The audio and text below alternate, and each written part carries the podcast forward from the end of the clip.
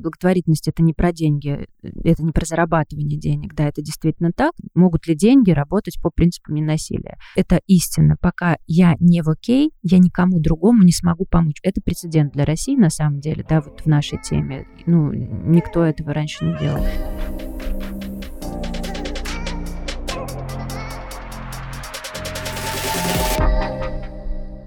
Привет, с вами подкаст «Бизнес по любви». Подкаст от солнечной бухгалтерии о людях, которые ассоциируют свой бизнес со стилем собственной жизни. И это первый выпуск. Сегодня мы поговорим о работе благотворительного фонда «Сил Сила». Меня зовут Виктория, и я руководитель медиапроектов этой компании. А меня зовут Любовь, я руководитель компании и основатель. Здравствуйте, меня зовут Анастасия Бабичева, я директор фонда «Сил Сила». Анастасия, мы очень рады, что вы пришли к нам несмотря на ваш плотный график работы. Мы знаем, что у фонда Сил Сила скоро исполняется год. Это очень важная дата в любой компании. За этот год вы наверняка уже успели э, набить каких-то шишек первых. Уже есть чем гордиться вашему фонду. Возможно, даже вы поменяли частично стратегию фонда за этот период. И мы бы сегодня хотели обсудить деятельность э, фонда как бизнеса. Ну, я понимаю, что бизнес и благотворительный фонд по сути, вроде бы как бы это очень разное, потому что бизнес это про деньги, а благотворительный фонд это про помощь. Но с точки зрения организации и внутренних процессов мы очень похожи.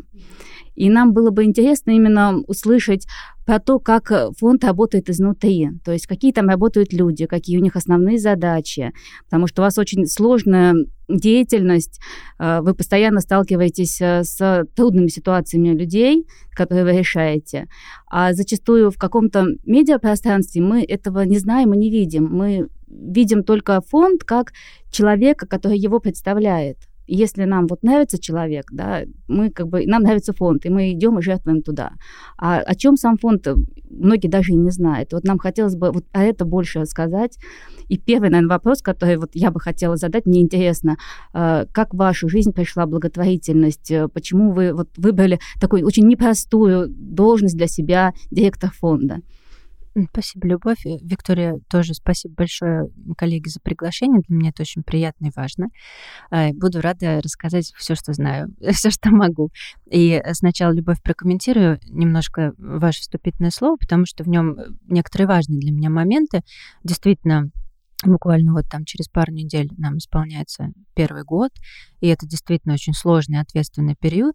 Но я рада, что вот что касается шишек, то, в общем-то, удалось их не набивать, и это, наверное, не случайность, потому что как раз-таки, э, начиная ответ на ваш вопрос, да, как, как я пришла в благотворительность, для меня это не первая, не вторая, да, история профессиональной благотворительности. Я э, в секторе в социальном уже 14 лет, вот, и за это время как будто бы, надеюсь, все возможные шишки я уже понабивала. И сейчас к запуску фонда «Сил Сила» удалось подойти, наверное, максимально подготовленной а, и, в общем-то, помочь команде начать а, максимально осознанно, да, безопасно. И как будто бы этот год а, подтвердил, что, как бы это ни звучало самоуверенно, все мы делаем правильно. И для меня это, наверное, самая лучшая оценка там, меня как руководительницы. Хотя не будем скрывать, что год 2022, в общем-то, совсем не тот, когда хорошо бы начинать большие сложные проекты. Но тут уж э, как было, так было. А по поводу бизнеса, если мы э, рассматриваем бизнес да, в оригинальном смысле английского слова бизнес как дело, то, разумеется, а, организация, учреждение, запуск фонда, его работа, там, выстраивание повседневного процесса, операционного или там, стратегического развития, конечно, в общем-то, мало чем отличается от эм, коммерческого сектора. А, и, в общем-то, до э, определенного времени я совмещала работу в благотворительном секторе и там, руководила коммерческой организацией. И, в общем-то, в том числе это а, помогает мне смотреть на благотворительность не только как исто- на историю про гуманизм, про, не знаю, человеколюбие, про доброту, но и про э, как, как на задачу, да, которая в том числе должна быть э, эффективной, она должна показывать рост, э, и, в общем-то, она должна быть ценной для потребителя. Просто у нас этот потребитель социальный, да, мы так и говорим, социальные клиенты. Вот, и э, к вопросу о том, что благотворительность это не про деньги, это не про зарабатывание денег, да, это действительно так. Но э, последнее такое, такой мой, мой и вообще профессиональный интерес сообщества в последний период, в том числе спровоцированный вот этим глобальным кризисом, да, внутри общества, внутри сообщества благотворительного, это как раз поиск связки, как а, коммерция и некоммерция могут поддерживать и обогащать друг друга, кроме вот традиционных схем бизнес жертвует фонду, да, то есть понятно, что сейчас это такая уже, ну, понятно нам изнутри, что это немножко устаревающая форма, и мы, в общем-то, ищем и предлагаем новые формы взаимодействия, где не только бизнес может поддерживать нас, но и мы своими компетенциями можем поддерживать бизнес. И я отдельно рада, что вот за первый год работы у нас есть очень успешный опыт уже и в этом. Это для России достаточно инновационная идея. Это даже не то же самое, что там, не знаю, ESG или социальная ответственность бизнеса, или там э, цель устойчивого развития, что более-менее знакомо да, российскому бизнесу, особенно крупному. Это еще более такая глубокая интеграция, где наши компетенции, наши, я имею в виду помогающие, да, ну, могут способствовать, например, гуманизации и повышению эффективности внутренних процессов бизнес-структур. Вот, я понимаю, что э, все слова вроде понятны, о чем не очень понятно. Если будет интересно, как бы скажите, мы об этом поговорим подробнее. Вот просто для меня это действительно сейчас актуальная тема, и, возможно, она для вашей аудитории тоже будет интересна. Ну так вот, возвращаюсь к тому, да, как я пришла в благотворительность, пришла, в общем-то, так же, как большинство, на самом деле, людей, в частности, женщин, после того, как в первый раз стала мамой, задалась классическим вопросом, а как же дети, у которых нет мамы, Почему говорю классический? Потому что я все эти 14 а, лет в том числе занимаюсь подготовкой организации работы волонтеров и сама являюсь волонтером, несмотря на то, что работаю в благотворительности профессионально. И вот, э, ну, это там сотни людей, да, может быть, уже тысячи людей, с которыми я так или иначе взаимодействую.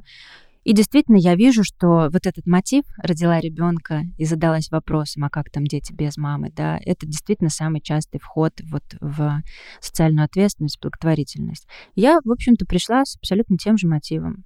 Ну и, и, и все, и пошло-поехало. Вот так я здесь. То есть это действительно как бы выбор, который изменил там всю мою жизнь, а, жизнь моей семьи, а, разумеется, определил э, паттерн воспитания моих детей вот, которые там тоже с малолетства всегда со мной и э, знают, что такое волонтерство, что такое благотворительность, почему это важно, да, там, не знаю, что такое стигматизация, почему мы не обзываемся, там, не знаю, идиотами или даунами, там, почему мы не стигматизируем там людей, которые отличаются или находятся в уязвимом положении, не знаю, там, употребляют алкоголь, вот, то есть это все вот повседневная реальность. А которой... ваши дети несут вот эту информацию в свой коллектив, конечно. в школу? Да, конечно, э, вплоть до того, что что э, часто они становятся там инициаторами каких-то процессов в школах, да, не знаю, там темы на конференциях предлагают уже более сложные, да, или там благотворительные ярмарки, давайте проведем ярмарку. То есть, разумеется, это, это в том числе и работа с сообществом, со школьным. Но сегодня а, для школы это уже более-менее очевидная вещь, что нужно как бы воспитывать детей вот, вот с этим, с историей про социальную ответственность. А, допустим, когда там еще, ну, старшей моей дочери, соответственно, 14 лет, вот, а, когда когда она только начинала учиться, еще как бы совсем вот э, там, ну, там 7 лет назад, 8 лет назад, да, это не было так очевидно. И мы действительно были, ну, какими-то вот новаторами и там запускали какие-то процессы. Ну вот, в общем, вот через такой субъективный мотив э, как бы я начала, достаточно быстро поняла, что сфера требует тщательной подготовки, потому что очень много подводных камней, очень много психологических вызовов, и ну, работать вот просто на интуиции, на человеколюбии, на том, как мне кажется правильно, просто невозможно. И достаточно быстро я начала, собственно, вот сначала заниматься подготовкой волонтеров, причем там сама обучилась, да, в, там, в рамках международных проектов. Ну и дальше это была просто лестница лестница именно профессионализации. А, у меня большой опыт руководства проектами масштабными, международными, но до определенного момента для меня было важно оставлять для себя вот эту коммерческую составляющую, работать вне сектора. Ну, я переживала, что иначе я выгорю, да, потому что если вся жизнь в благотворительности, ну, как будто бы этого слишком много. Но, ну, совмещать, конечно, тяжело, когда и то, и, и та роль, и другая, да, профессиональная, и там, и там руководство. Ну, и в какой-то момент работа в коммерции перестала ну, быть достаточной, да, то есть я поняла, что я, ну, мне не хватает смысла, я не могу просто там заниматься коммерческими процессами, которые не имеют под собой никакой идеи.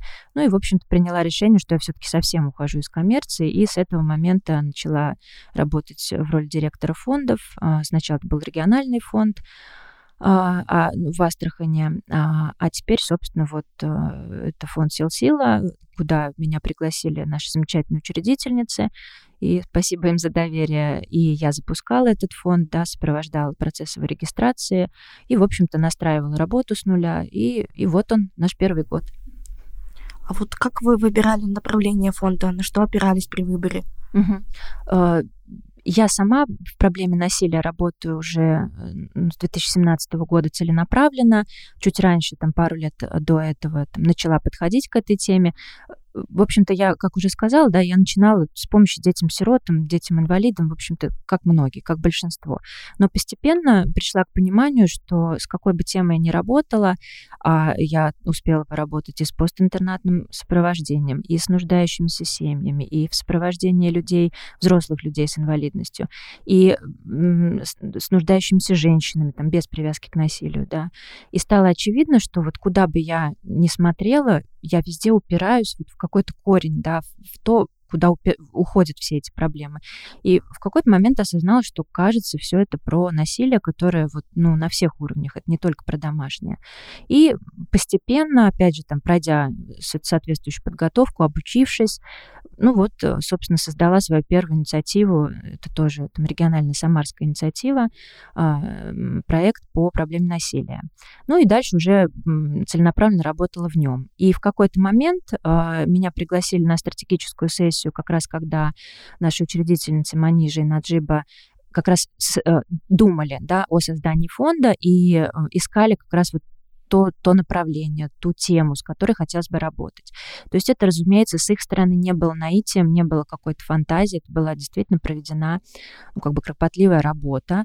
То есть, условно, если я не ошибаюсь, мы впервые познакомились в 2019 году, как раз где вот э, на стратегической сессии, где я была э, в качестве эксперта, а фонд, соответственно, вот запустился в конце 21-го. То есть это, ну, действительно долгий процесс, когда достаточно тщательно оценивалась э, проблема, да, вообще там, что актуально, оценивалась, оценивалась среда, э, что есть, чего нет по этой проблеме. И, в общем-то, вот в процессе выяснилось, ну, это действительно так, что в России а, помощь по проблеме насилия именно женщинам с, в ситуации миграции, добровольной или вынужденной, и женщинам, которые относятся к восточным культурам, ну, с ним не работает никто, да, им помощь отдельно никто не предлагает. И для меня это тоже было очевидно, потому что ну, допустим, там в, моей работе тоже были обращения, например, из женщин, которые при, э, от женщин, которые приехали там из стран Центральной Азии.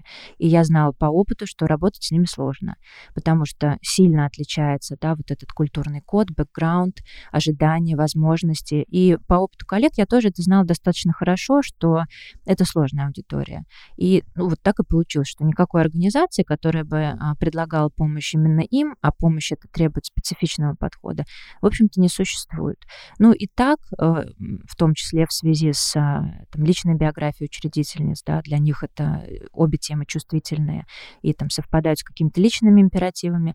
Вот так и возникла идея, что как будто бы мы готовы и есть необходимость поработать вот с этим там, вот с этой слепой зоной, да, с, с каким-то серым пятном. Так, соответственно, появился фонд «Сил Сила», который как раз предлагает помощь по проблеме насилия мигранткам, беженкам и представительницам восточных культур. Но так как 2022 год был очень специфичным для всех, и когда фонду было три месяца, да, все начало меняться колоссально и просто с ног на голову, мы тоже, конечно, отреагировали и расширили фокус работы и стали, в общем-то, предлагать помощь э, всем мигрантам, вынужденным или добровольным, а, без привязки к насилию. И сейчас это вот 50-50, да, то есть пополам. Половина а, объема нашей работы — это проблема насилия для целевой аудитории, половина — это работа с самым широким перечнем вопросов, вот в основном для людей, которые вынужденно прибыли в Россию из Украины после февраля. А вот. вот как раз если подводить какой-то предварительный итог, то насколько сильно увеличилась нагрузка, и вот в особенности в спектре беженцев с Украины, как много обращений, из каких регионов чаще всего? Угу. Сейчас я припомню, вот, а, допустим, май, июнь, июль, может быть, апрель тоже у нас был стабильный рост каждый месяц, ну, процентов на 20-30 рост, рост обращений. То есть это прям была стабильная динамика. Наверное, вот с середины лета а, как-то ситуация стабилизировалась. То есть есть ощущение, что вот, а, количество прибывающих людей может быть, как-то, да, выровнялось, и э, люди более или менее адаптировались, и как-то уже начали выстраивать здесь жизнь. А вот этот вот период, вот конец весны, да, и первой половины лета, это, конечно, прям вот, э, ну, постоянно мы только, только успевали замечать рост. И интересно, что в первые месяцы э, после, в общем-то, да, 24 февраля проблем, обращений по проблеме насилия практически не стало совсем. То есть для нас понятно, почему это происходит, потому что, в общем-то, перед лицом там, глобальных да, проблем, э, кризисов, вот в эти вот э, глобально турбулентные времена, когда всех качает, да, и вообще непонятно, ну, женщины действительно перестают уделять внимание собственной безопасности. И, э, например, в пандемию, да, там в период локдауна мы видели примерно то же самое. То есть, да, с небольшой отсрочкой там количество обращений выросло, но вот в момент, когда все там в страхе, в ужасе, непонятно, что делать, женщины перестают заботиться о своей безопасности. И для нас это было, конечно, очень печально. Но опять же, прошло некоторое время, несколько месяцев, ситуация стабилизировалась, и сейчас вот уже, там, наверное, месяцев пять у нас стабильно пополам, да. Последние месяца три примерно количество обращений одинаковое. А сейчас у нас в работе порядка 400 уникальных обращений. А, это вот сначала работы фонда. Что это такое, да, уникальное обращение? Это обращение от одного человека. То есть внутри работы, может быть, может он обращался один раз, а может быть десять, да, каждый раз с новыми вопросами. И каждый раз мы это как бы отрабатываем от и до. Но это вот один человек или одна семья. Вот таких э, уникальных историй вот, вот сейчас порядка 400. Вот. А работа, допустим, с каждым обращением, ну, может занимать очень разное время. Иногда это короткие вопросы, там одна консультация с юристом, и как бы этого достаточно. А есть, а, например, семьи женщин, которых мы сопровождаем вот с ноября там, прошлого года и до сих пор, да, это там очень сложные комплексные проблемы насилия, а, где, в общем-то, быстрого решения нет и, наверное, быть не может. Вот, и здесь, э, как бы, например, женщина там, одну проблему мы решаем, проходит время, она возвращается с новой, да, с новым аспектом. Там ее мы решаем, там она опять на какой-то период э, самостоятельно, потом снова возвращается. Вот, и здесь, конечно, если это работа с беженцами из Украины, в основном это короткие запросы, как решить какую-то проблему, да, там оформить документы, э, там что-то, не знаю, что-то осталось на родине, как, как это восстановить, как вернуть. А, бывают обращения и за психологической помощью, и в связи с насилием тоже у тех, кто приехал из Украины, то есть такой суперкомплекс, да. То есть, например, были вынуждены уехать а, из своей страны, это усугубило проблемы в семье, приехали сюда, здесь началось насилие. Ну, соответственно, э, работаем по всему комплексу. А, вот. Но чаще все-таки по Украине это короткие запросы, а вот по э, нашей изначальной аудитории это, конечно, сложные, длинные запросы. Это всегда работа ну, в течение минимум недель, максимум действительно месяцев внутри этих запросов, да, что, какую помощь мы, в общем-то, можем оказывать. Это, конечно, консультации. Мы в основном работаем как консультационная служба. А, консультации там самого разного порядка. Это и психолог, который, да, там работает несколько сессий там по запросу. Это и юрист от коротких вопросов до там стратегии вообще, да, там, например, а, чтобы там повысить свою, не знаю, финансовую защищенность, нужно там несколько длительных шагов осуществить. Это как раз финансовое консультирование, это помощь, там, как женщине стать финансово самостоятельной, как начать зарабатывать, как получить новую профессию. Это очень важно, потому что чаще всего именно фактор финансовой уязвимости вот этот круг насилия замыкает потому что если нет образования, нет работы, нет жилья, не на что. Не знают, куда идти. Конечно, а как уйдешь? Никак не уйдешь, разумеется. Это дети... очень страшно. Да, да, да, тем более дети, да, вот эта история, чем я буду кормить, это на самом деле очень страшно.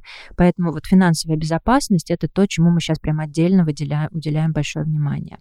Вот это общее сопровождение социальное э, тоже на самом деле очень важно, потому что часто женщины, женщины в ситуации, например, длительного насилия домашнего, ну, у них социализация сильно нарушена. То есть она уже просто не знает, а как, там, ну, элементарно, да, там, не знаю, подать заявление какое-то, как в МФЦ пойти, там, как, э, не знаю, какое-то пособие оформить. И в этом всем вот наши специалисты сопровождают как бы на всех этапах. Конечно, часто это запросы там, кризисного жилья или, не знаю, материальной помощи. А, у нас а, пока нет а, собственного кризисного жилья, это такая наша мечта, к которой, я надеюсь, мы придем. Ну и вообще с кризисным жильем в России сложно, особенно если это иностранные граждане, еще сложнее по многим причинам. Но в любом случае мы здесь сотрудничаем с коллегами, с партнерами нашими и сопровождаем, да, ну вот там из последних кейсов женщина из Таджикистана приехала в Санкт-Петербург с мужем и двумя детьми. Здесь началось насилие. Оно уже приобрело там опасные формы для жизни. И, соответственно, она обратилась вот с просьбой, ну, мне нужно куда-то уйти. Разумеется, ничего своего нет, ни родственников, ни денег, ни жилья. И, в общем-то, вот э, мы сейчас продолжаем, это тоже уже многомесячная история а мы э, нашли для нее да, там, безопасное жилье в другом регионе, полностью сопроводили процесс релокации там, безопасно, да, чтобы она с детьми могла а, уехать.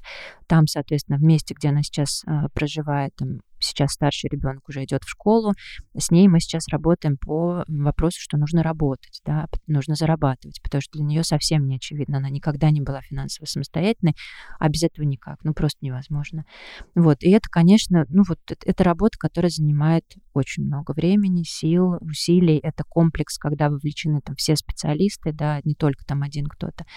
Ну вот, вот потихоньку стараемся разматывать вот эти клубки, Каждый раз это, конечно, там суперсложная составная история жизни.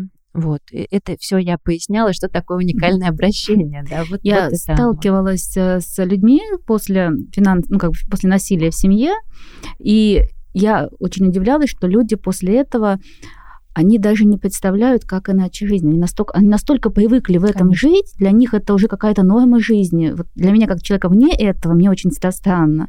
Я раньше не понимала, ну как же так? Ну, тебе же плохо, там, тебя там бьют в семье, почему ты не уйдешь? А они не могут. Они ну, настолько привыкли, что уже не могут. Без внешней какой-то помощи конечно. и поддержки, действительно, они не могут даже это сделать. Ну, это действительно вопрос и не только социальный, и не только нейробиологический, да. Вот вопрос привычки, вообще понятие привычки, а уж э, в проблеме насилия это не просто про привычку, это про ту самую травматическую привязанность, да, которую у нас а, просто называют стокгольмский э, синдром, но на самом деле это еще более сложная история. То есть это всегда, э, это объективное явление, это не недостаток силы воли, не, не лень, не, значит, ей так нравится. Разумеется, нет, это абсолютно объективно объективное сложносоставное явление. С одной стороны, это действительно замкнутый круг вот этого, да, а куда я пойду, как я буду, да, и он постоянно подкрепляется манипуляциями, там, газлайтингом, угрозами. А, а с другой стороны, это изменение работы мозга, конечно, разумеется. Это не только про психологию, это про нейробиологию. Иногда домашнее насилие результирует там в расстройстве психики, ну, та же депрессия, да, либо более серьезные проблемы. А, и, конечно, а, мозг перестраивается, если он в течение лет научился выживать в ситуации постоянной опасности, да, в ситуации, где ты ничего не можешь, не значишь, где ты должна не отсвечивать, быть невидимой. Но, разумеется, взять там и в один день обратно принять ответственность за свою жизнь, научиться чувствовать по-другому, да, там, не знаю, перестать бояться, это звучит просто, а в реальности это очень тяжело и, к сожалению, иногда невозможно, непосильно. Ну да, потому что человек, он как здесь, он знает, он уже да. привык к этому, а как там для него это прям вот. Да.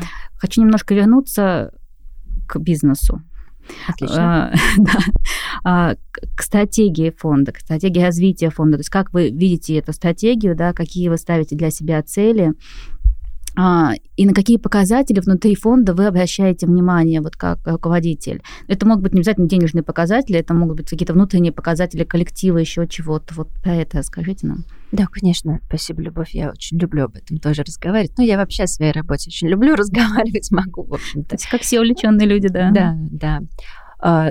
Вопрос стратегии в 2022 году для всех, конечно, стал очень остро. У нас была одна стратегия на входе. В общем-то, опять же, через три месяца, да, стало понятно, что она уже как бы не актуальна, и пришлось перестраиваться на ходу, просто на лету. Вот, поэтому э, сейчас, в общем-то, я уже с командой, да, об этом договорилась, что начнем мы Новый год, вот в январе, да, уже запланировали, начнем с стратегической сессии, где пересоберем, в общем-то, дальнейшую стратегию. А, вот 2022 стал, конечно, испытанием, к которому никто не был готов. И действительно, мы адаптировались вот в процессе. И, разумеется, здесь уже ни о какой стратегии а, речь не шла. Шла э, речь только о тактике. Нам надо было выжить, да, потому что есть команда, есть а, ну, фонд оплаты труда, да, есть налоговая нагрузка такая же колоссальная, как у всех остальных работодателей. Вот, есть уже пул подопечных, да, которые от нас ждут продолжения. Да, вам, вам даже сложнее конечно, в этом смысле, чем конечно, бизнес. Да, мы не можем просто сказать, ну, ребят, не удалось, да, мы закрываемся. За нами, за нами люди, за каждым человеком семья, дети, поэтому это огромная ответственность. Ну и, в общем-то, да, перестраивались вот, вот как могли. В принципе, сейчас, к концу года, как будто бы появилось какой-то, не знаю, там, умеренный оптимизм, да, за этот год удалось выстроить некоторые партнерства, в том числе с бизнесом, и, э, ну, есть как будто бы есть направление, куда мы можем развиваться. Да, конечно, потребуется еще там некоторое время, несколько месяцев, чтобы какие-то начатые процессы довести до конца, и партнерства реализовались да, в каких-то действительно э, совместных действиях, проектах, но хотя бы появились перспективы. Вот сейчас, к концу года, потому что середина года, ну, в общем-то, с марта по, допустим, не знаю, сентябрь, все были в состоянии замершем, никто ничего не знает, никто ничего не планирует. Ну, и мы, в общем-то, подстраивались. Ну, навыки кризисного менеджмента нам всем всегда в этом смысле пригождаются. Вот, по каким критериям мы, ну, с какими критериями мы соотносимся? Если говорить о деньгах, да, то в благотворительности, именно вот в денежной, да, сейчас у нас в секторе как бы говорят просто все, что работало до, не работает. А что будет работать, мы не знаем. Это так везде, не только ну, у вас. Вот, видите, как отлично. Это такая свобода. Мы ее не выбирали, но зато можно экспериментировать. Вот мы экспериментируем. А что касается... Ну, то есть здесь мы не привязываемся к каким-то показателям роста, ну, просто потому что, ну, я пока не могу, э, да, планировать и какую-то стратегию выстраивать. Хотя вот точки роста однозначно есть, да, куда мы хотим развиваться, но пока без количественного показателя. А именно в помогающей миссии в общем-то, я работаю, э, ну, стараюсь э, оставаться в международном контексте. Это действительно кажется мне очень важным. Поэтому я вот это вот э, любитель всех этих историй про Lean Impact. Это продолжение истории про Lean Startup, да. Есть адаптация этой, этого подхода к, именно к социальной сфере. Ну и, в общем-то, я придерживаюсь вот этих трех показателей, которые а, теоретики Lean Impact предлагают. Это рост, эффективность и ценность. То есть, конечно, мы оцениваем рост, а, и это не обязательно количество обращений, потому что, э, конечно, любая помогающая организация Э, хочет стремиться к тому, чтобы она перестала быть нужной, да, то есть рост а, обращений для нас это всегда показатель социального неблагополучия. Поэтому, но, но его мы, конечно, тоже отслеживаем. А, рост — это, наверное, ну вот эм, рост какого-то качественного отклика, да, когда мы смогли, например, по обращению женщины не просто предоставить там консультацию, как решить конкретный вопрос, а помочь ей ну, выстроить жизнь по-другому, да, пересобрать жизнь, там, не знаю, стать самостоятельной, начать работать, там, по-другому начать относиться. Это могут быть действительно психологические сдвиги, когда наши клиентки нам говорят, я впервые в жизни поняла, что вот все эти годы проблема была не во мне, не я была виновата, да, а оказывается, насилие может прекратиться, когда человек перестанет его выбирать. Это не про меня, оказывается.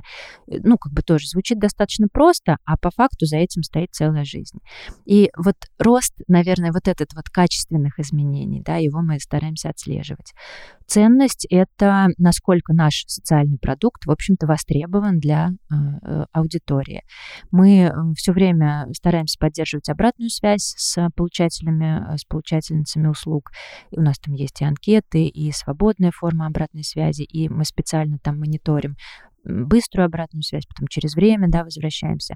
То есть все, все вот эти методики э, применяем, потому что важно, чтобы история была не только в нашей голове, да, мы придумали, что вот, не знаю, там мигранткам и женщ- женщинам восточных культур нужна помощь, да, а может быть не нужна, а как вы проверяете?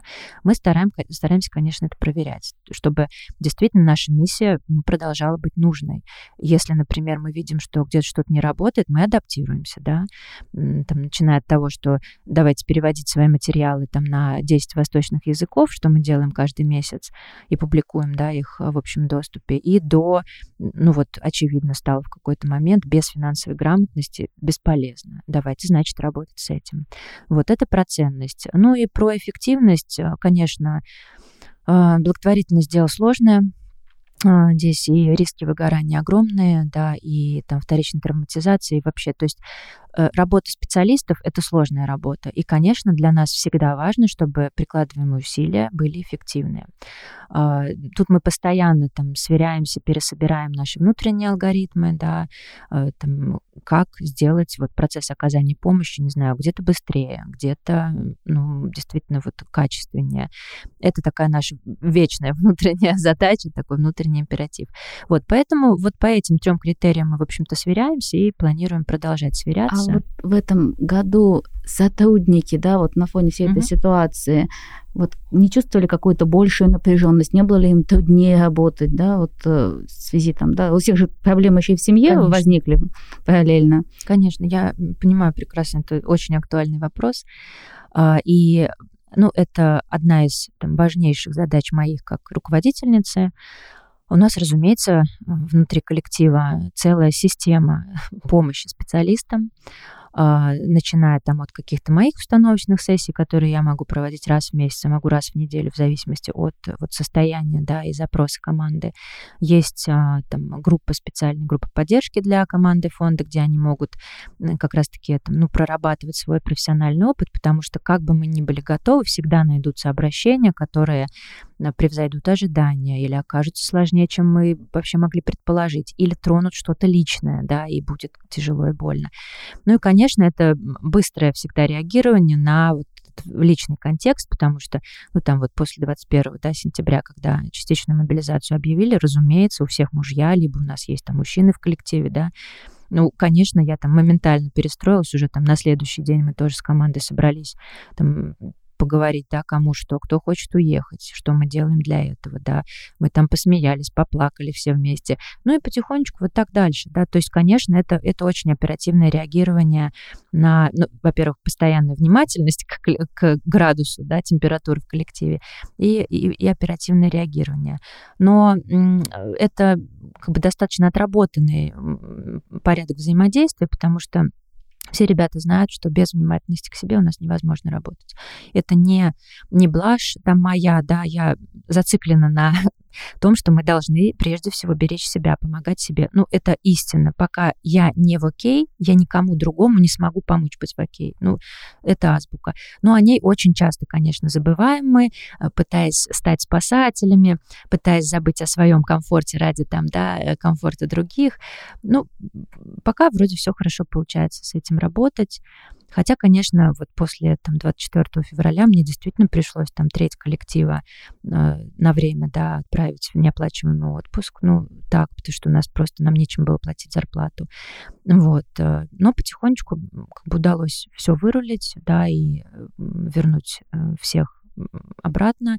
И даже я очень робко надеюсь, что какое-то поощрение, да, в конце года, к началу Нового года мы, мы сможем себе позволить. Вот, поэтому, конечно, это и эмоциональная связь, и психологическая поддержка, ну и, в общем-то, а, обеспечение какой-то базовой финансовой защищенности, потому что действительно у всех семьи дети, и как бы мы, сколько бы мы ни были помогающими специалистами, как бы за школу и продукты платить надо, в общем-то, всегда.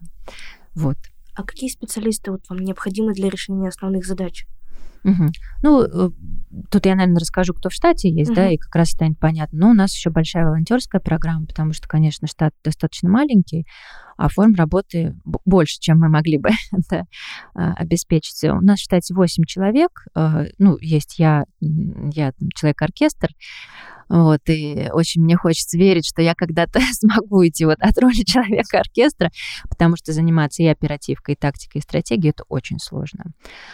Вот, но это вот такой тоже моя там личная зона роста. Есть бухгалтер, который, собственно, да, занимается всеми этими вопросами. Для меня принципиально, чтобы в НКО был отдельный бухгалтер, потому что э, сфера НКО по-прежнему в России состоит из дыр, и мы до сих пор, хотя казалось бы, да, сектор уже достаточно взрослый, до сих пор регулярно находимся в ситуации, где невозможно разобраться, да, как, как правильно. Вот поэтому бухгалтер это такая не роскошь, а, в общем-то, жизненная необходимость. И э, помогающая команда это два специалиста, две специалистки, кейс-менеджеры. Это те, кто сопровождают обращение от момента вот, входа да, до того, как проблема решена.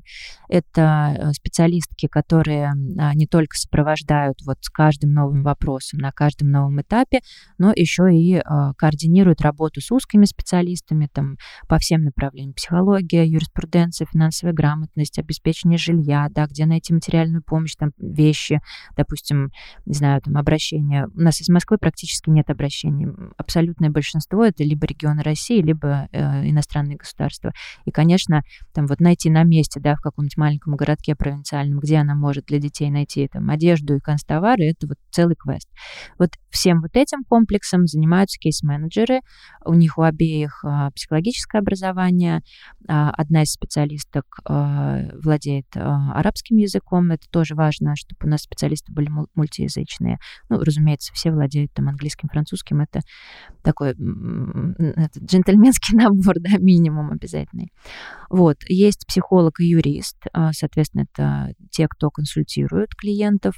У юриста у нас э, он второй после меня человек-оркестр, потому что он не только консультирует, он еще и сопровождает фонд, да, с точки зрения правовых вопросов, что тоже такой вызов вечный. А, так, а, и две специалистки у нас занимаются коммуникацией. Это копирайтер и SMM-менеджер. Почему это важно? Потому что одна из наших э, приоритетных и программ, и целей — это профилактика. А профилактика начинается только с информированности. Да? Это, в общем-то, тоже такая азбучная история у нас в секторе. И вообще, наверное, даже если просто об этом подумать, пока я не знаю, что есть проблема, да, что она выглядит вот так, и что с ней можно работать вот так, ну, я никак не могу себя защитить. Поэтому публичная коммуникация — это супер важно для нас, это реально часть нашей, ну, огромная часть нашей помогающей миссии. Поэтому мы все время пишем, не знаю, там сотрудничаем с медиа, бесконечно проводим там вебинары, не знаю, лекции, что угодно. Вот, поэтому вот публичная коммуникация очень важна. А, соответственно, это вот штат, да, штатные сотрудники, и а, есть помощники, помощницы, а, вот особенно после 24 февраля, пришлось очень быстро да, формировать пул вот этот помогающий, потому что, ну, например, вопрос фандрайзинга, да, а, мне в одиночку решать практически нереально. Это огромное, очень сложное направление работы, вот, и в одиночку вместе со всем остальным, да, от там, психологической поддержки команды до отчетов во все органы, ну, это очень сложно. И, соответственно, вот волонтеры э, наши, это просто вот помогающий там спасать, спасательный круг. Не знаю, у нас есть волонтер, который полностью сопровождает почтовую рассылку, да, там вот от и до. А есть э, волонтер, который помогает со спецпроектами, там находит какие-то маленькие коллаборации, да, какие-то, э, ну, пока говорю маленькие, потому что пока на какой-то глобальный уровень мы еще не вышли. Вот, там есть волонтеры, которые координируют работу на конкретных фандрайзинговых площадках, там вот, но нужна помощь, помощь, вот отдельный специалист, да, еще где-то отдельный. Вот, ну, вот, то есть добираем то, что пока мы не можем себе позволить с точки зрения вот взять в команду, да, специалистов, добираем вот так вот распределяя задачи, да. У меня еще по волонтеру был такой вопрос. А, вот после, опять же, 24 февраля стало ли больше волонтеров приходить? Угу. И когда вы а, работаете с волонтерами, да, вот их помощь именно к самим волонтерам, она схожа с помощью врачам в этих ситуациях? Mm-hmm. То есть там вот, ну, похожие методики работают? Mm-hmm. Ну, волонтеры это вообще моя одна из самых любимых тем, потому что это одна из моих самых э, важных для меня самоидентификаций. А, наверное, да, запрос на то, чтобы помочь кому-то после 24 февраля стал более ощутимым. Но э, я бы не сказала, что все пошли волонтеры, потому что ну, может быть, э, звучит так, что волонтер там вот хочу, помогаю, хочу, нет, но на самом деле это очень серьезная работа. И, э, в общем-то, одна из моих профессиональных задач это подготовка волонтеров, подготовка серьезная. И это всегда воронка. То есть, например, там на курс у нас пришло 100 человек, в итоге осталось там 5 человек. И если вот эта воронка произошла, я знаю, что я поработала качественно. То есть я свою задачу достигла. Про волонтерство очень много ложных стереотипов, вот в основном про необязательность этой работы. Да, вот сегодня сердце повелело, я там помогаю, завтра что-то изменилось, и я просто там взяла и пропала и, и, и с концами. К сожалению, до сих пор это происходит именно так. То есть вот эм, интенция вот эта «я хочу кому-то помочь, мне так будет проще», она действительно стала более ощутима. Но вот в системную волонтерскую работу я не могу сказать, что э, пришло гораздо больше людей. На протяжении последних лет, ну, в России вообще достаточно востребовано это направление. Мне кажется, уровень примерно стабильный остается. Потому что, ну, я все эти годы готовлю волонтеров и в пандемию, да, там, когда пришлось уйти в онлайн-формат. И каких-то вот прям колоссальных всплесков, ну, я не вижу, это достаточно, всегда достаточно востребованное. Но вот важно вот эту оговорку делать, да, что желание возникает у многих, а до дела, до системного участия, или даже если это разовая помощь, но вот она качественная, да, я от и до свою задачу, там, свой проект какой-то маленький выполнил, это далеко не всегда происходит. А какой возраст э, чаще всего у волонтеров, которые приходят и хотят помогать? Угу ну, наверное, тоже на протяжении всего, ну или у меня так исторически сложилось, в основном это взрослые люди 30 плюс. А, есть история про то, что вот волонтерство там студенческое, да, вот эта практика, там, не знаю, школьники, молодежь. А, с точки зрения мотива, это самый... А, Неосознанный. Да, это минимум осознанности, это такой эфемерный мотив. Ну, все пошли, я пошел, да. Плюс у них часто вот эта связка с э, плюсика для, плюсик для портфолио, галочка для стипендии, поэтому как только заканчивается вот эта история э, прямого поощрения, в общем-то, и волонтерская а, интенция тоже заканчивается. А, конечно, осознанность мотива — это взрослые люди в основном. И здесь, ну, иногда это и пожилые, да, там то, что называется серебряное волонтерство. В основном, наверное, вот 35, ну, 35-40, вот так. Нет, я просто объясню, потому что вот прямое поощрение я постоянно слышу в каких-то пабликах и в последних изменениях, особенно законопроекта, которые касаются образовательной системы. Mm-hmm. Просто сейчас э, почему так сильно привлекают туда молодежь, потому что э, молодежь э, получает за это баллы на да. ЕГЭ, а это для них очень ценно. То есть, а волонтерская деятельность, в принципе, она дает там 5 баллов. А mm-hmm. если учесть, что там человек сдает три предмета, это 300 баллов, и эти 5 баллов для него очень важны. Mm-hmm. Понятно. Да. То есть цель очень коротенькая, да, конечная. Да, да, да. да. Э, ну, опять, волонтерство бывает очень разное. И я считаю, что любое замечательно, да. Не знаю, скучно мне, пошла я волонтерить, потому что заняться нечем, прекрасно. Или там, это для меня жизненный там смысл, да, экзистенциальный вопрос, тоже прекрасно. Пошла я за баллами, но сделала работу тщательно, да, пусть это локальная задача, но я вот искренне ее сделала. Прекрасно. А, пошла я волонтерство на годы, и это изменило мою жизнь, тоже замечательно. Вот, то есть по сути, для меня не принципиально, с каким мотивом человек заходит. К нам действительно приходят студенты там с разными запросами, не знаю, исследование написать, там какую-то вот, э, как их, квалификационная работа, не очень помню термины. А, вот про школьников вот в фонде сил силы мы не работаем с несовершеннолетними. То есть от 16 мы готовы ребят принимать, но с согласием родителей. Ну, потому что есть э, те же самые да, изменения в законодательстве э, относительно там просвещенческой всей вот этой истории э, для детей. Поэтому для нас это скорее небезопасно. Вот, а у нас тема сложная. Да, у нас насилие, это всегда тема особого пристального внимания там, со стороны всех органов, и мы не хотим никому создавать вот этой неоднозначности ни себе, ни родителям, ни детям. Поэтому ну, мы лично со школьниками, ну, скорее не работаем, да, у нас, может быть, есть там пара вот девочек, там, 16-17 лет, но мы всегда просим, просим согласия родителей, вот, а, в общем, в общем, если такой мотив, он тоже замечательный, вот, вот если мы затронули вот тему несовершеннолетних, как раз э, чаще всего дети становятся свидетелями насилия, и если вот к вам приходит за помощью э, несовершеннолетний там до 18, но он просит уже как не вот просветительской деятельности, там, чтобы mm-hmm. помогать, а именно обращается за помощью, то вы куда-то перенаправляете или вы можете оказать как-то помощь? Да, мы перенаправляем, да. То есть э, именно фонд сил силы работает с совершеннолетними людьми. Опять же, это осознанная позиция, для нее есть там ряд э, аргументов, почему она была выбрана. Вот, пока мы не расширяем до работы с, деть, до работы с детьми, это совершенно специфичные компетенции. Это вопрос не только про там какую-то безопасность, это действительно про другой уровень компетенций, которыми, я считаю, мы пока не обладаем. Поэтому, к счастью, у нас есть в России несколько а, высокопрофессиональных проектов, да, это проекты наших коллег, кого мы там ценим, да, очень уважаем, и мы можем с уверенностью, допустим, переадресовывать а, там запросы, например, психологического консультирования, да, наш психолог не работает с детьми с, с несовершеннолетними, но мы знаем тех специалистов, кому можем доверять и кто это делает. Поэтому мы вот доводим из рук в руки. Это не то, что там иди туда, не знаю куда, да, а вот прям передали из рук в руки. Но, конечно, действительно старшие подростки, особенно это молодые девочки, вот, э, например, там с Российского Кавказа, а, которые их там уже пытаются выдать замуж, например, да. С 14. Да, конечно. То есть, конечно, эти обращения есть. И, допустим, сопровождать мы можем, вот как именно там какое-то там, социальное сопровождение, да, а, вот оказывать прямую помощь профессиональную, там, психологическую, у нас же есть вот эта дыра. А с какого возраста психолог может оказывать помощь ребенку без согласия родителей? У нас есть про психиатрическую помощь ограничения, а про психологическую нет. И вот опять мы там, да, вот в этой просто в слепой зоне. Но у нас с образованием психолога в России все не так однозначно. Это вообще, да, отдельный разговор, да. Все, что касается психологии, это абсолютно терра инкогнито.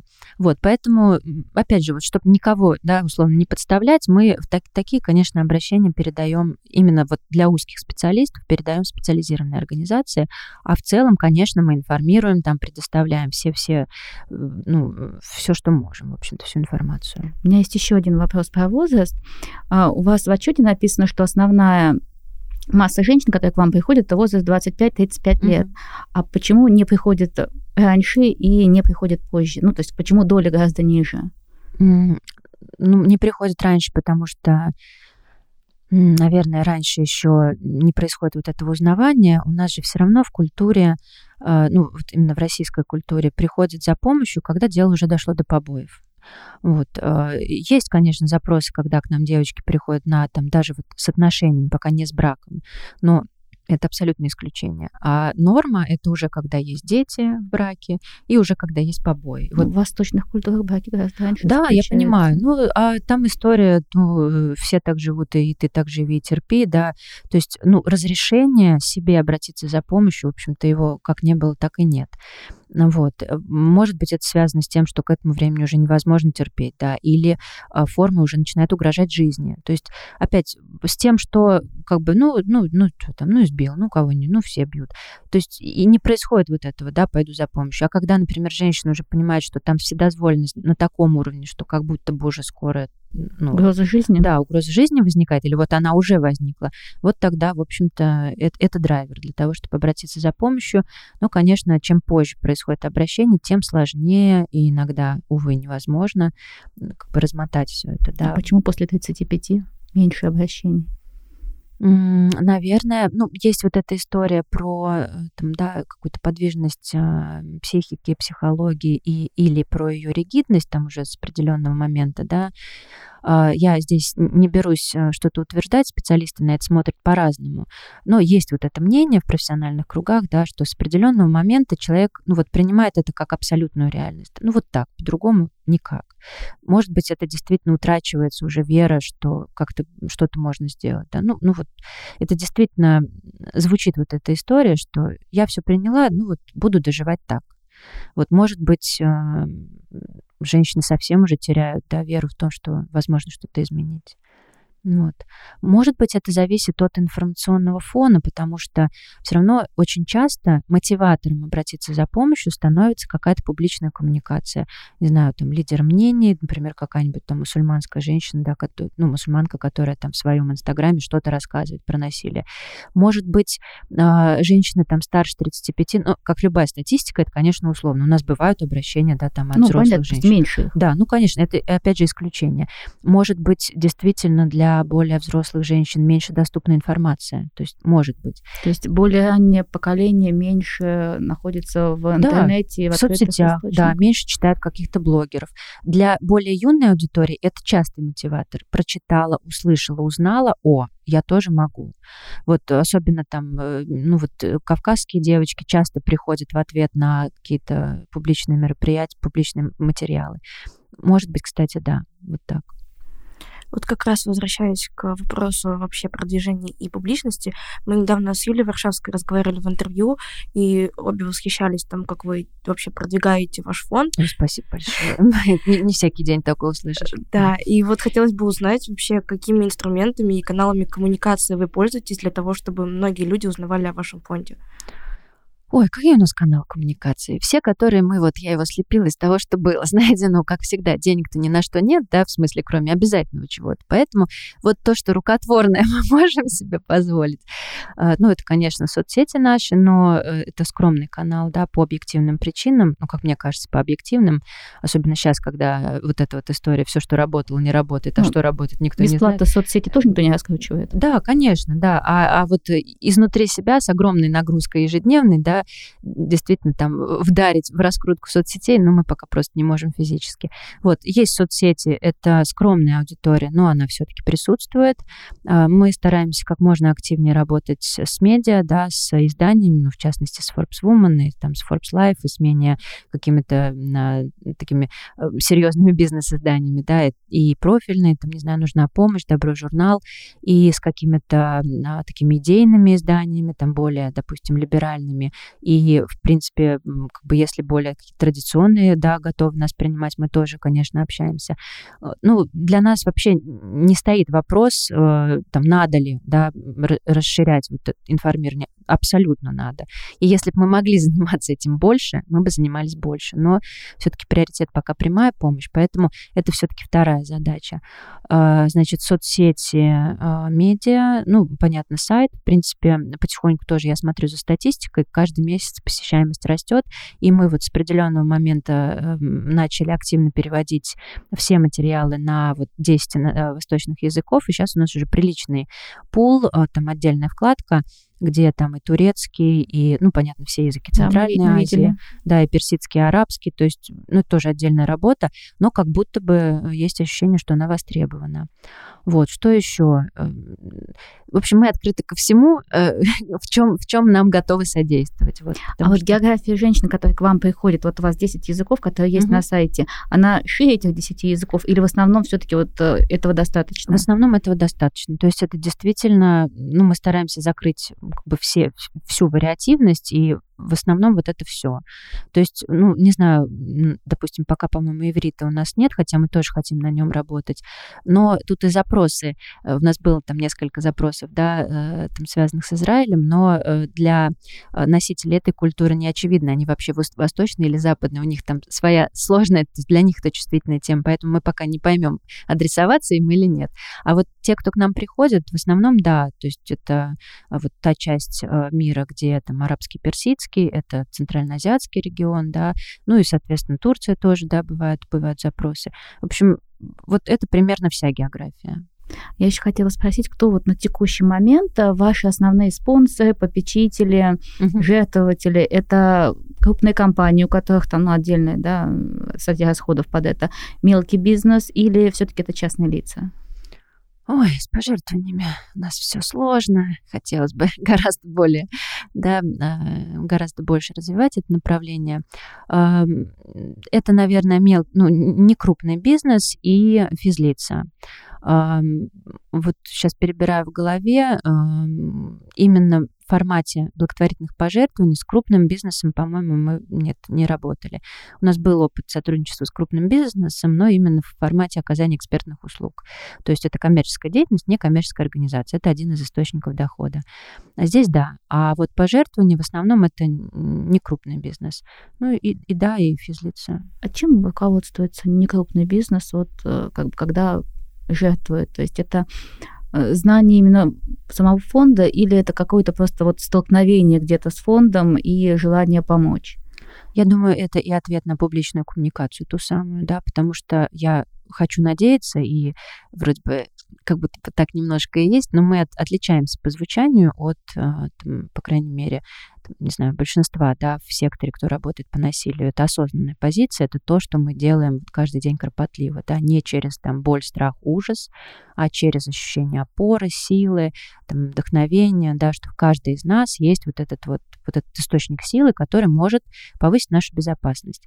И как будто бы вот этот мотивирующий, а не пугающий дискурс, э, ну, встречает, мне кажется, больше какого-то отклика. То есть из того, что я могу наблюдать, например, например, там какие-то отдельные там относительно крупные пожертвования, да, где мы, где я была в диалоге с жертвователями, а, это немалая часть внимания именно вот в связи вот с этой коммуникацией, что ну, вы звучите по-другому, да, ваша миссия звучит по-другому, она нам откликается. То есть они откликаются именно на миссию, на то, как да, вы... Да, да. Они, то есть они не просто приходят, потому что они о вас где-то услышали, а именно изучают все-таки вас изнутри, прежде чем э, дать денег. Я не знаю, изучают ли, но, по крайней мере, прислушиваются.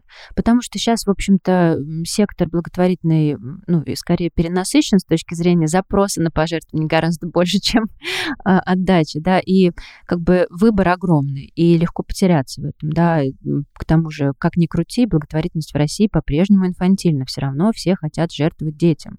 И это тоже в нашем опыте, конечно, было, когда, например, там маркетинг э, какого-то бренда, да, предлагает нас, потому что, потому что, да, потому что миссия, потому что там профессионализм, но руководство выбирает традиционный путь, да, мы будем поддерживать детей, допустим.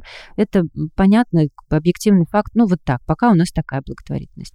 Поэтому, ну, а те, кто все-таки уже немножко, да, взрослее делает выбор, не просто вот этим эмоциональным порывом, а через, э, там, не знаю, какую-то актуальность, не знаю, там, уникальность. Здесь, да, э, не могу сказать, что изучают, я просто не знаю, но прислушиваются, то есть вслушиваются в интонацию. Интонация значит, да. Просто я недавно, как раз когда изучала ваш сайт, э, видела, что у вас э, из крупных таких, наверное, попечителей, которые опубликованы на сайте, это Ладок Ватания, mm-hmm. и один из директоров или управляющий уже человек э, агентства Fargo Agency. Mm-hmm. Вот просто мне интересно, как они как бы сами приходят, поскольку у них уже есть какая-то определенная своя аудитория, mm-hmm. есть уже какой-то свой опыт в своей профессиональной деятельности, и или вы как-то сами к ним находите вот эти вот мостики, проводите mm-hmm. для дальнейшей коммуникации? Ну, давайте термины разберем. Да, попечители это не жертвователи, да, это не доноры. То есть и Ладо, и Андрей это э, попечители, это те люди, которые присоединяются к организации своим социальным капиталом. Ну, в общем-то, они совершенно не обязаны жертвовать, да. Это те, кто разделяют миссию и готовы вот как как человек, как личность, как социальный бренд, да, поддерживать. Там где-то о нас рассказывать, да, куда-то нас приглашать. Это люди, которые с нами с самого момента организации фонда, и, э, ну, вот именно вот этот социальный капитал. Это не те, кто нам жертвует. Ну, э, э, что касается попечителей, то это личная история, это лояльность учредительницам, да, это вот э, ближний круг, условно, вот людей, с которыми есть доверие и общие ценности. А что касается именно доноров, то есть тех, кто жертвует деньги, да, а здесь в основном люди приходят к нам сами. То есть, конечно, мы там регулярно и, и все время, да, с кем-то знакомимся и предлагаем партнерство, но, опять же, и ресурсов недостаточно для того, чтобы делать это системно, и перенасыщенный рынок благотворительности, и у всех кризис, то есть э, отклик ну, гораздо меньше, чем хотелось бы. А те, кто приходят сами, это значит, они уже выбор сделали, да, они уже приходят, условно, с вопросом, хотим поддержать, как это сделать, вот. А, вот это их инициатива. Вот. Ответила вопрос, Виктория. Да, спасибо. Я еще хотела спросить про ваши четыре программы на сайте. Mm-hmm. Да, это программа доверия, программа просвещения, экспертизы mm-hmm. и партнерства. Mm-hmm. да, да, все всех верно. перечислила. Да. А, что удалось в рамках каждой программы вот на текущий момент сделать? Ну, к моей радости, это вот как раз про, про то, с чего мы начали, да, вот этот первый год, он, с одной стороны, был без шишек, вот, а с другой стороны, действительно удалось э, как бы хорошо поработать по всем четырем программам, несмотря на вот этот вот колоссальный форс-мажор, да, всеобщий. Ну, в общем-то, пространство доверия — это про прямую помощь, ну, здесь я больше всего проговорила, да, детально. А про, пространство просвещения — это вот как раз наша медийная активность, это повышение информированности, и тоже хотелось бы, конечно, больше. Мне бы вообще хотелось, чтобы это было приоритетом. Ну, не только у нас, а вообще. Чтобы мы не латали дыры, да, и не расхлебывали вот уже последствия, иногда настолько сложные, что ничего с ними не сделаешь, да, а чтобы мы профилактировали проблему. Но пока приоритизация другая, но я верю, что мы, мы как сообщество когда-то все-таки перейдем вот э, в приоритет профилактики. Но как бы уже здесь немало сделано, это и какие-то экспертные материалы по э, узким проблемам, начиная вот от проблем детей-свидетелей насилия, да, которые в России особо никто не затрагивает, и заканчивая вот настолько необычными интонациями, вот как, например, для Forbes Live, да, а, могут ли деньги работать по принципу ненасилия. В общем-то, бизнес бывает ненасильственным, да, там, не агрессивным. То есть, ну, действительно, диапазон большой вот тем, которые мы затрагиваем. У нас есть ежемесячная а, дискуссия, это встреча, которая каждый месяц проходит, и мы обсуждаем какие-то а, такие чувствительные вопросы внутри проблемы, открыты для всех, гибридный формат, можно онлайн, можно очно прийти. То есть это а вот... где узнать как? В соцсетях мы каждый месяц делаем анонс и отчет. То есть всегда это есть информация в соцсетях. Mm-hmm. Это абсолютно гарантированно. В общем-то, ближайшая встреча будет 26 ноября. Это субботняя встреча. И мы будем говорить о кампании 16 дней. Это ежегодная кампания против гендерного насилия. То есть встроимся вот в глобальную повестку. Мы эту встречу делаем совместно с УВКБ ООН. И, в общем-то, да, с их стороны была инициатива присоединиться. То есть это такой простой, понятный формат, где можно послушать, поговорить. Э, абсолютно это не какая-то иерархия, где вот мы рассказываем, а все остальные слушают. Нет, это именно дискуссия. И это каждый раз, ну, очень интересно, даже для нас самих, хотя, казалось бы, да, ну, вот мы уже так много знаем, но в диалоге это всегда просто супер увлекательно. Вот. И вот сейчас уже там под конец года, да, я как-то нашла в себе силы немножко попробовать опять попедалировать тему именно профилактики, целенаправленной профилактики насилия для подростков и молодежи. А, у меня есть авторская программа, разработанная по этому направлению, но вот в связи со всеми этими пертурбациями последних лет как-то она немножко э, осталась подзаброшенной. Вот. Ну, буквально там на прошлой неделе я подала заявку на грант э, как раз вот под эту программу, то есть под ее продолжение. Очень хочется начать заниматься профилактикой систематически. Не только через публичную коммуникацию, но через прямую профилактическую работу с молодежью. Это, конечно, ну, для меня это супер приоритет. Вот, возвращаясь к программам. Значит, по экспертизе а, тоже, э, в общем-то, горжусь нашими результатами. Это большой проект, вот, э, который я упоминала, да, совместно с бизнесом, где мы оказывали экспертные услуги. Я не могу называть бренд у нас э, соглашение о неразглашении, но это именно та история, где мы своими компетенциями повышаем внутреннюю эффективность бизнеса, то есть обучаем специалистов, работать более там, с актуальными методиками, да, более гуманно, более экологично. И вот сам факт, это прецедент для России на самом деле, да, вот в нашей теме. Ну, никто этого раньше не делал. И для меня это действительно, ну, прям-таки прорыв какой-то. Я очень надеюсь, что мы сможем эту историю масштабировать. Мы тоже сейчас пытаемся вот с моими помощницами а, выйти на диалог с бизнесом. Мне кажется, Виктория, я даже вам уже успела об этом рассказать. Я всем... У нас был вопрос про это, вот. что бы вы рассказали поподробнее вообще, как это происходит угу. и что получает бизнес с той стороны. О, я сейчас тогда расскажу да. отдельно, да, про программы говорю. Вот, значит, вот была вот это, это прям сколько, месяца четыре, наверное, мы работали, это большой был проект ну и, в принципе, а, ну, как бы экспертная роль действительно важна, и есть уверенность определенная, что мы этой экспертизой обладаем, да, и можем быть полезны не только там, нашим коллегам в помогающем секторе, но и, в общем-то, представителям бизнеса. Вот. Ну и э, программа партнерства это действительно вот та партнерская сеть, которую мы стараемся развивать и укреплять, и это тоже, э, пусть пока не масштабно, но как бы получилось, то есть у нас там есть какие-то партнерские соглашения, которые мы заключили с фондами в России и не в России вот за 2022 год и провели совместные мероприятия, там где-то по повышению профессионализации специалистов. Ну, например, там для коллег из Центральной Азии я проводила два больших тренинга по фандрайзингу и по как раз публичной коммуникации. Где-то это мероприятие в поддержку подопечных. Например, вот буквально в субботу, опять же, совместно с УВКБ ООН мы провели вебинар по финансовой грамотности для а, их аудитории, для беженок. Да, это, в общем-то, ну, такое откровение, да, потому что, ну, как-то совсем никто раньше вот для восточной аудитории, для женщин, там, не знаю, из Афганистана, да, ну, не предлагал предлагал инструменты финансовой безопасности и самостоятельности. То у нас в России-то не так много, даже для да, русских конечно, женщин. Разумеется, да. Но интересно, что вот как бы мы предлагаем, а востребованность тоже вот ну, не очень. Возможно, Они потому не знают, что им это Да, надо. да. А, Во-первых, нет мотива, я согласна. Во-вторых, у нас все-таки голос пока слишком тихий, да. То есть мы не можем, ну, как бы, пока быть заметными достаточно, чтобы там женщины действительно осознали и пришли. Но, опять же, вот зона роста, да, куда нам хочется развиваться. Вот это вот про эти четыре программы. То есть я отдельно рада, что нам удалось, ну, как бы, и начать и продолжить работу по всем ним, потому что это тот комплекс, который необходим. Нельзя только оказывать прямую помощь, да, или нельзя только заниматься информированием, потому что, ну, надо и людям, которые уже столкнулись, помогать. Невозможно не повышать профессионализацию сектора, потому что вот как с психологами у нас все по-прежнему сложно, да, и порой к нам приходят люди, которые говорят, там, я вот обратилась к психологу, психолог мне там говорил вот такие-то вещи, и у нас волосы дыбом встают, да. И, и в помогающем секторе, там, в благотворительности то же самое. То есть, ну, по-прежнему люди работают сильно по-разному, и мы не можем не обращаться к этому.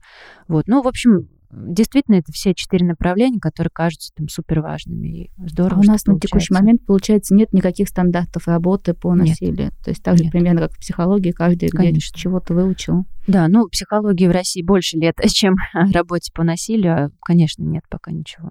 Ну Вот.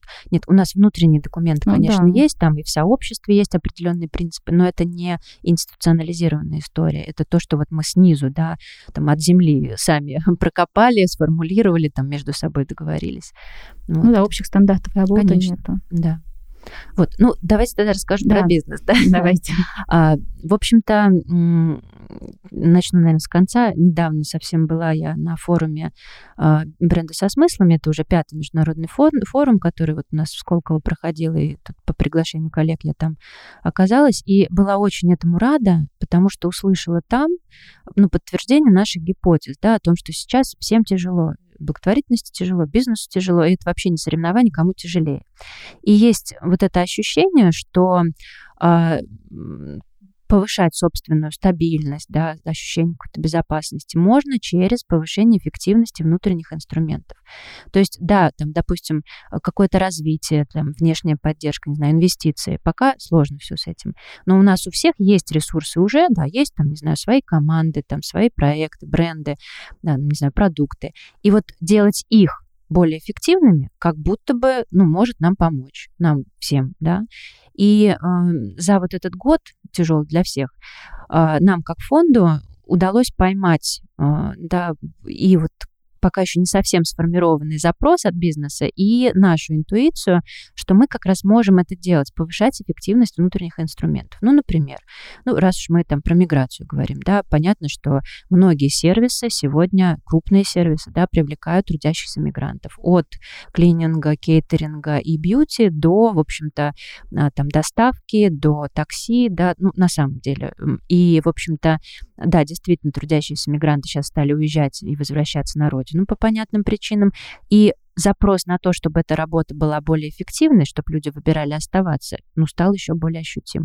И так сложилось, что мы, в общем-то, обладаем компетенциями пониманием, как можно поддерживать трудящихся мигрантов здесь, чтобы им хотелось работать, не хотелось саботировать, да, или чтобы они лучше ориентировались в том, как устроен там э, процесс в России, и, например, не создавали небезопасных ситуаций, которые бьют по репутации бренда, да, мы все знаем эти громкие истории, они еще связаны с мигрантофобией, да, если там, не знаю, преступление совершает человек, там, россиянин, мы об этом не узнаем, а если, например, мигрант, то об этом все расскажут, да, хотя статистически, конечно, это недостоверно, и мигранты в основном э, очень, э, ну, законопослушные, даже закон боязненные, да, гораздо, гораздо менее не знаю, там, у них меньше разрешения на там какие-то вс- м, вседозволенность, чем у э, местных, да, у граждан России.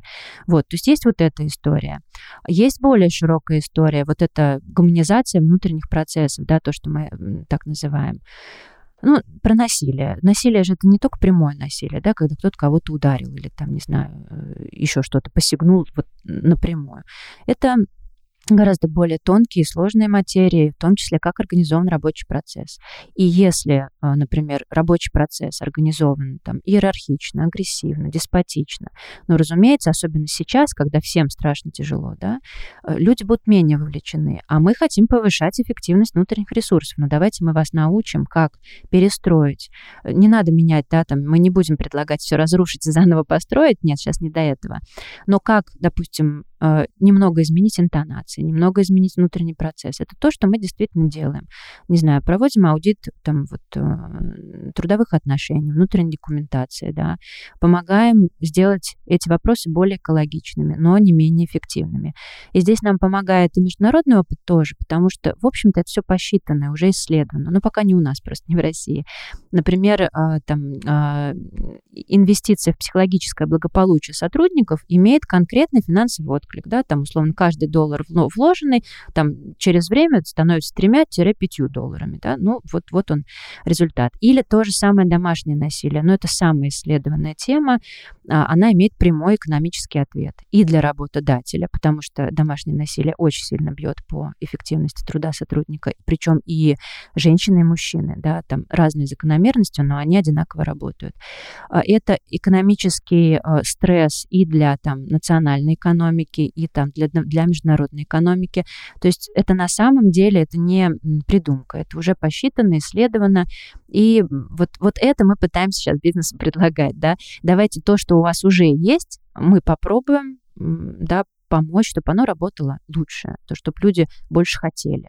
Действительно, на предприятии, вот где работают э, ну, русские и мигранты, разные отношения к вот на одной и той же должности, разные отношения да. к этим людям. То есть да. действительно ну, так. конечно, да. И это, это ну, обоюдный процесс. То есть я не могу, не хочу вообще стигматизировать, да, там все работодатели там русские, вот они ну, с превосходством. Да, это, это, это частая проблема, конечно. Мигрантофобию никто не отменял. Это действительно большая проблема для нашего общества, и мы тоже там как-то пытаемся к ней прикасаться и в публичной коммуникации, проблема однозначно есть. Но есть еще и ну, объективная неготовность, например, трудящихся мигрантов ну, какой-то качественной интеграции, ассимиляции. То есть они тоже приезжают сложными представлениями да, о том, насколько важно или не важно там, легально работать или там, соблюдать правила. Ну, у каждой культуры разный подход. Мы как бы не говорим, кто тут лучше или кто хуже. У Это нас так. легально работать нам даже государство, в общем-то, в этом совсем не помогает. Конечно, а да, очень сильно да, вставляет палки в колеса. Я просто стороны работодателя знаю, что если мы берем на работу мигранта, да. это огромное количество да. рисков, бумажек и всего. И выбирают очень многие из-за этого. Конечно оформить неофициально. Да, а если это же, взять. это же бьет по эффективности в, в обе стороны. Это не только для мигранта повышает небезопасность, но и для работодателя, разумеется, тоже. Отношение и... к нему, соответственно. Конечно, если ты меня да. берешь неофициально, значит, вот так ты меня да, ценишь. Да, да, и, соответственно, я веду себя да, аналогично. Это тоже та тема, которую мы пытаемся публично озвучивать, про то, что легально, легальная работа трудящихся мигрантов — это как раз-таки зона роста, это инвестиционно, ну, с точки зрения инвестиций, привлекательно. А нелегальная работа мигрантов, наоборот. Это риски, это потери, да, это неэффективно именно в вопросе денег. Вот поэтому это действительно ну, объективная обоюдная история. Есть системные барьеры на уровне государства, на уровне бизнеса, есть человеческий фактор, и он и с той, и с другой стороны. И со всем этим можно и нужно работать. Опять же, как бы есть э, в мировом опыте, да, там прекрасные истории, прецеденты, кейсы о том, как это можно делать грамотно. Есть там исследованные абсолютно вопросы, как, вот, как это работает, как инвестиционная история. Поэтому я понимаю, что сейчас пока всем как будто бы не до этого, и все заняты вот прямым выживанием, да. Но если чуть вот наперед подумать, и вот говорю, вот этот форум, на котором я была, он меня в этом очень поддержал. Э, это считывается бизнесом. Да, всем тяжело, но давайте мы вместе будем думать, как то, что есть, уже есть, да, как ему помогать работать более эффективно. Вот это прям месседж всем, кто нас сейчас слушает. мы будем очень рады в этом помочь. Я думаю, что, в принципе, мы, наверное, уже обсудили как бы все темы, которые и ответили на все вопросы. Анастасия, спасибо большое, что пришли к нам на подкаст. Теперь, думаю, мы и наши зрители будут знать больше намного о деятельности благотворительного фонда «Сил Сила». Э, также теперь уже будет обращение к нашим зрителям. Если вы хотите помочь благотворительному фонду «Сил Сила», э, то вы можете написать э, в Инстаграм фонда, либо все реквизиты для пожертвований будут внизу по ссылке в описании переходите. Также в закрепленном комментарии мы оставим тайм-коды для того, чтобы вам было легче ориентироваться по вопросам и продублируем еще раз все реквизиты. Спасибо большое, коллеги, за замечательный разговор. Очень приятный за ваше внимание, поддержку. Вот всем нам силы, безопасности и, в общем-то, вот этого единства, в котором мы только растем. Спасибо большое. Спасибо.